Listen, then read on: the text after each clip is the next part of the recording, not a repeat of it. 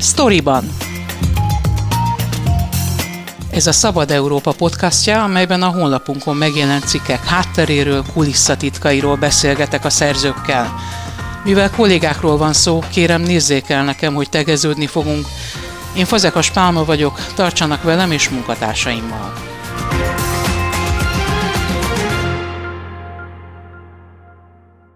Az elképzelhetetlen nyomor, ami hivatalosan nem is létezik. A városrész, amit a mentők is csak nehezen találnak meg, mert a térkép sem jelöli, és ahonnan 40 percet is gyalogolnak a gyerekek, mire eljutnak az iskolába. Itt van karnyújtásina tőlünk, egy órát sem kell autózni, hogy odajussunk, de onnan kitörni egy emberöltő is kevés. Magyarországon a lakosság egyharmada, több mint három millió ember él a létminimum alatt. Nyakunkon a tél, az állam több mint tíz éve szociális tűzifával segíti az 5000-es lélekszámúnál kisebb településeket, de ez csak csepp a tengerben, és ahogy Bátori Robert videóriportjából kiderül, ezt a keveset sem mindig azok kapják, akiknek szükségük lenne rá. A riport forgatásának körülményeiről, a helyszínen tapasztaltakról kérdeztem kollégámat. Merre jártál pontosan, és mi volt a legmegdöbbentőbb abban, amit tapasztalt? Tehát, hogy elképesztő szegénységről árulkodnak ezek a képek. Előjáróban el szeretném mondani, hogy nem célja ennek a műsornak, sem nekem, és egyébként pedig a Szabad Európának sem az, hogy úgynevezett nyomorpornót csináljunk, és mások tényleg bődületes nyomorúságában tocsogjunk, és ezeket a képeket mutassuk be. Valahogy próbálunk balanszírozni a között, hogy megmutassuk, de ne legyen ez, ez túl sok. Én ezt, meg nagyon sokan közülünk ezt etiketlennek tartjuk de alapvetően tényleg ez egy időutazás volt. Ugye a riport maga arról szólt, hogy, hogy, hogy a szociális tűzifa kapcsán kik azok az emberek, akik még ehhez sem férnek hozzá ehhez a juttatáshoz. Két olyan helyszínen jártam, ahol alapvetően tudtam, hogy problémák lehetnek. Az egyik az tényleg időutazás vissza a középkorba. Ez egy szabolcsi település, Magynak hívják, és Magynak van egy külterülete, amit Kózsai tanyának hívnak. Itt a papírok szerint egyébként 30-an élnek, de jóval többen. Valójában 100 ember lakik ott egészen furcsa körülmények között. Mondom, ez egy külterület, és hát az a furcsaság, hogy végig az volt az érzésem, az érzésünk, amikor ott forgattunk és ott jártunk, hogy olyan, mintha a helyi önkormányzat ezekről az emberekről elfeledkezett volna, és olyan élethelyzetek láttunk, és próbáltuk meg ezt, hogy mondjam, ízlésesen megmutatni, ami hát találtunk olyan embereket, akik elveszítették a lakásukat, egy szerencsétlen eset miatt 50 ezer forintért vettek egy tárkunyhót, tehát tényleg sárkunyhó, aminek nem is volt teteje, gajjakból raktak rá tetőt, és azt megpróbálták lefóliázni, ketten élnek ott, egy idősebb házaspár, egyébként támszerűen nem idősek, tehát hogy 50 és 60 év közöttiek, de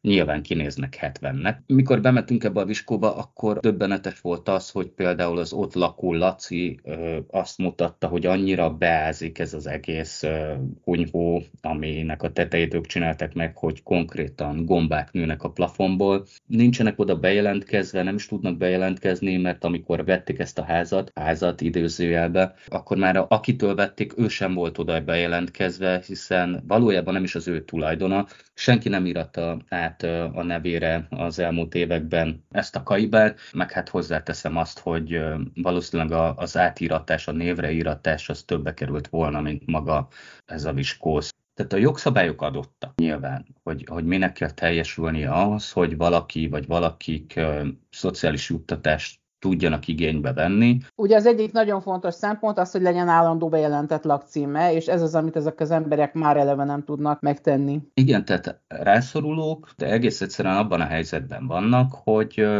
és hozzáteszem, nagyon sokan vannak még így, tehát több tízezren vannak még így az országban, akik papíron hajléktalanok, nyilván egyébként nem azok, de egész egyszerűen ezekkel az emberekkel a rendszer, nem tud mit kezdeni, ezért kiesnek a szó mindenféle szociális juttatásból. És ugye ők nem tudnak magukon segíteni. Tehát annyira elesettek, tényleg nem tudnak senkihez sem fordulni, és egyébként az önkormányzathoz sem.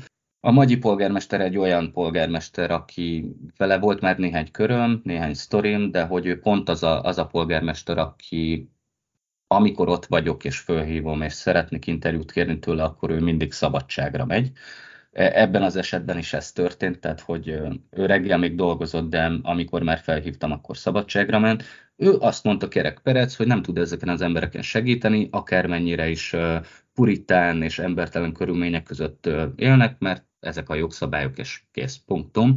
Én azt gondolom, hogy hogy ez egyrésztről érthető, tehát azt mindenki tudja, hogy szabályok vannak, de én azt gondolom, hogy felelős polgármesterként, helyi vezetőként azért lehetne ennél többet is tenni. A jogszabály szerint, hogyha konkrétan a szociális tűzifáról beszélünk, amit már több mint tíz éve hozta a kormány rendszeresen, ez azoknak a településeknek jár, ahol 5000 főnél kevesebb állandó lakos van, mint hogyha a nagyobb településeken nem is lenne nyomor, nem is lenne szegénység írtál a belügyminisztériumnak, azt a választ kaptad, hogy hát, hogyha mindenkinek szeretnének szociális tűzifát adni, aki rászorulhatna, akkor ezt nem tudná kifizetni a költségvetésből. 5 milliárd forint az soknak tűnik, de valójában ez nagyon kevés. Igen, hát ez volt a kiinduló pontja ennek a riportnak, hogy megtudjuk azt, hogy miért pont ott húzták meg a határt, és ki húzta meg itt a határt. Az szerintem érthető közigazgatásilag hogy egyszerűen nem férhet hozzá mindenki ezekhez a juttatásokhoz. Azt szerettem volna megtudni, hogy miért csak az 5000 fő alatti települések lakói önkormányzati pályázhatnak erre. Tényleg ez volt a válasz, hogy van 311 olyan település az országban, akik jóval nagyobbak ennél, de a BM-ben azt mondják, hogy az ő tapasztalataik szerint a szociális tűzifára leginkább a falvakban, kisvárosokban élő embereknek van szüksége. Nyilván ez nem jelenti azt, hogy mondjuk egy 70 ezres tatabányán nincsenek szegény emberek, akik erre rá lennének szorulva, de egyébként Tatabányán ott egészen érdekes a helyzet, mert ott három szegregátum van, tehát nyomornegyed vagy szegénytelep, de ott az önkormányzat megpróbálja megoldani azt, nyilván forrásszűkében vannak ők is, hogy 7 és 10 millió forint közötti összeget valahogy összegyűjt, és támogatja ezeket a családokat. Nyilván itt is fennáll az a helyzet, hogy, hogy be kell tartani a játékszabályokat. Tehát azok kapnak, akiknek van állandó bejelentett lakcímük. Találkoztam Tatabányán olyan emberrel, akinek van bejelentett lakcíme, oda kap szociális tűzifát, de életvitelszerűen nem is ott él, hanem egy, egy ilyen nagyon furcsa helyen, az a neve, hogy 25 ház, ez egy régi bányászoknak épített vikkent terület volt, most az önkormányzat adja bérbe, úgy adja bérbe, hogy 17,5 forintot kell évente négyzetméterért fizetni, mivel hogy ezek lakhatásra papíron alkalmatlan házak, területek, ezért kertészkedésre adják bérbe. Tök jó fej volt a, a tatabányai alpolgármester Lustig Péter, mert nem is gondoltam volna azt, hogy ő kijön oda a területre a 25 házakhoz, és beleáll egy interjúba, amiben egyébként tényleg elmondja azt, hogy papíron nem élhetne itt senki, hiszen lakhatásra alkalmatlanok az épületek, nyilván pontosan tudják, hogy egyébként nagyjából 100-120 ember él ezen a területen, ők megpróbálnak szemet hunyni e fölött a dolog fölött, pontosan tudják, hogy ha kilakoltatnak ezeket az embereket, akkor egész egyszerűen nem lenne hová menniük. Megdöbbentő jelenete volt a riportoknak az, amikor mentőt hívtak ide a 25 házhoz egy emberhez, és hát nagyon hosszan kellett magyarázni a mentőnek is, hogy hogyan tud oda találni, beletelt vagy fél órába, amíg kiért. Hát olyan, mintha nem is léteznének ezek az emberek gyakorlatilag, és szinte szégyellik, hogy ott vannak. A gyerekeknek nagyon sok időbe telik, míg eljutnak egyáltalán egy tömegközlekedési eszközhöz, hogy eljussanak a, az iskolába. Neked nem volt egy olyan érzésed, amikor ezt csináltad, hogy azon kívül, amit a számokból tudunk, hogy a Magyarországon a lakosság egyharmada gyakorlatilag egyik napról a másikra a létminimum alatt él, de hogy nagyon könnyű belecsúszni ebbe az egyharmadba? Mert nagyon könnyen pálcát törnek ezek fölött az emberek között, miközben hát egyre jobban elmosódik a határ, amit átlépve már ott találod magad. Nagyon könnyű belecsúszni. Mondok erre egy példát, és visszakanyarodnék Szabolcs megyébe. Laciék, akik egyébként most két éve már egy kunyhóban élnek, ők úgy csúsztak bele abba, hogy egy kunyhóban kelljen élniük, hogy a felesége sztrókot kapott. Addig egy igaz, ugyanazon a, a részen, de három utcával feljebb, egy nagy, normálisnak mondható házban laktak. Mivel a felesége sztrókot kapott, és kilenc hónapig volt kórházban, elvitte minden pénzüket, és a házukat is el kellett adniuk, hogy, hogy a felesége ezt be tudja járni a kórházba. És hát elvitte a, a, a kórházba járás, meg hát az élet a pénzüket amennyiük maradt, abból tudtak venni 50 ezer forintból egy kunyhót. Most ez az 50 ezer forint, hát ez egy teszkós bevásárlás. Tehát, hogy ezek az emberek ennyiért vettek négy falat tető nélkül. És egész egyszerűen ennyire könnyű ebbe az egészbe belecsúszni, visszakanyarodva pedig Tatabányára a 25 házakhoz, ott valóban stigma az, ha az ember ilyen helyen él.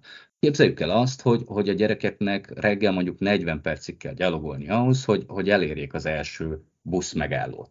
Mire odaérnek, ezen a területen se közvilágítás nincs, sáros utak vannak, tehát mire elér a buszhoz a gyerek, addigra tök koszos. Így száll fel a buszra, így topog be az iskolába, és nyilván ezt szégyelik ezek a gyerekek ezt szégyelik a felnőttek is, mert ha esetleg elmennek munkát vállalni a városban bárhova, akkor ez egy stigma. Nem szeretik megmondani azt, hogy ők egy ennyire lehetetlen helyen élnek, olyannyira lehetetlen helyen, ami még a térképen sincs rajta, és egyébként meg Tatabányán a mentősök sem tudják, hogyha baj van, akkor ha 25 házakhoz szívják őket, akkor hova kell menniük, mert nincs benne a térképkeresőbe, vagy az utcakeresőbe. Ezek a helyek papíron nem létező helyek, holott mindenki tud róla, hogy léteznek, tud róla az önkormányzat, tud róla a szeretett szolgálat, mindenki más, de hát hivatalosan ezek tényleg nem léteznek ezek a helyek.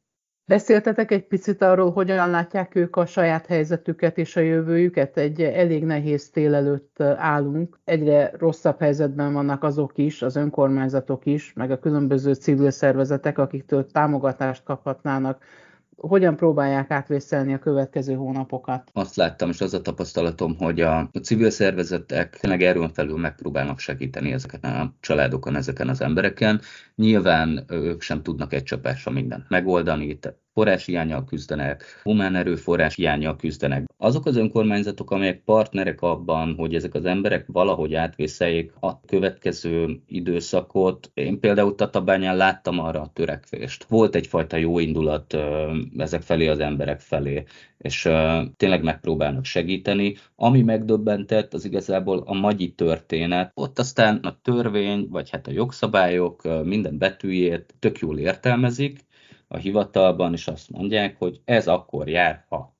Viszont ezek az emberek gyakorlatilag kívülesnek ezeken a jogszabályokon, itt teljesen magukra vannak hagyva, és azt meg nem engedhetik meg maguknak, hogy ebbe beletörődjenek, mert akkor egyszerűen belehalnak ebbe a helyzetbe, ebbe az élethelyzetbe, úgyhogy úgy tudják megoldani, kimondva, kimondatlanul, elmennek, kivágják az erdőből a fát, hazaviszik, és kész és fűtenek azzal, vagy adott esetben lopják az áramot. Nyilván ezeket megpróbáljuk nem bemutatni ebben a műsorban, de én azt gondolom, hogy a, hogy a nézők azért azért ezekből a képekből látják, hogy, hogy ez abszolút nem egy idilli helyzet. A megoldást azt nyilván mindenki látja, csak valahogy nem jutnak sem az önkormányzatok, sem az emberek egyről a kettőre, pont azért, mert, mert ehhez pénz kell, nagyon sok pénz, és az nincs most.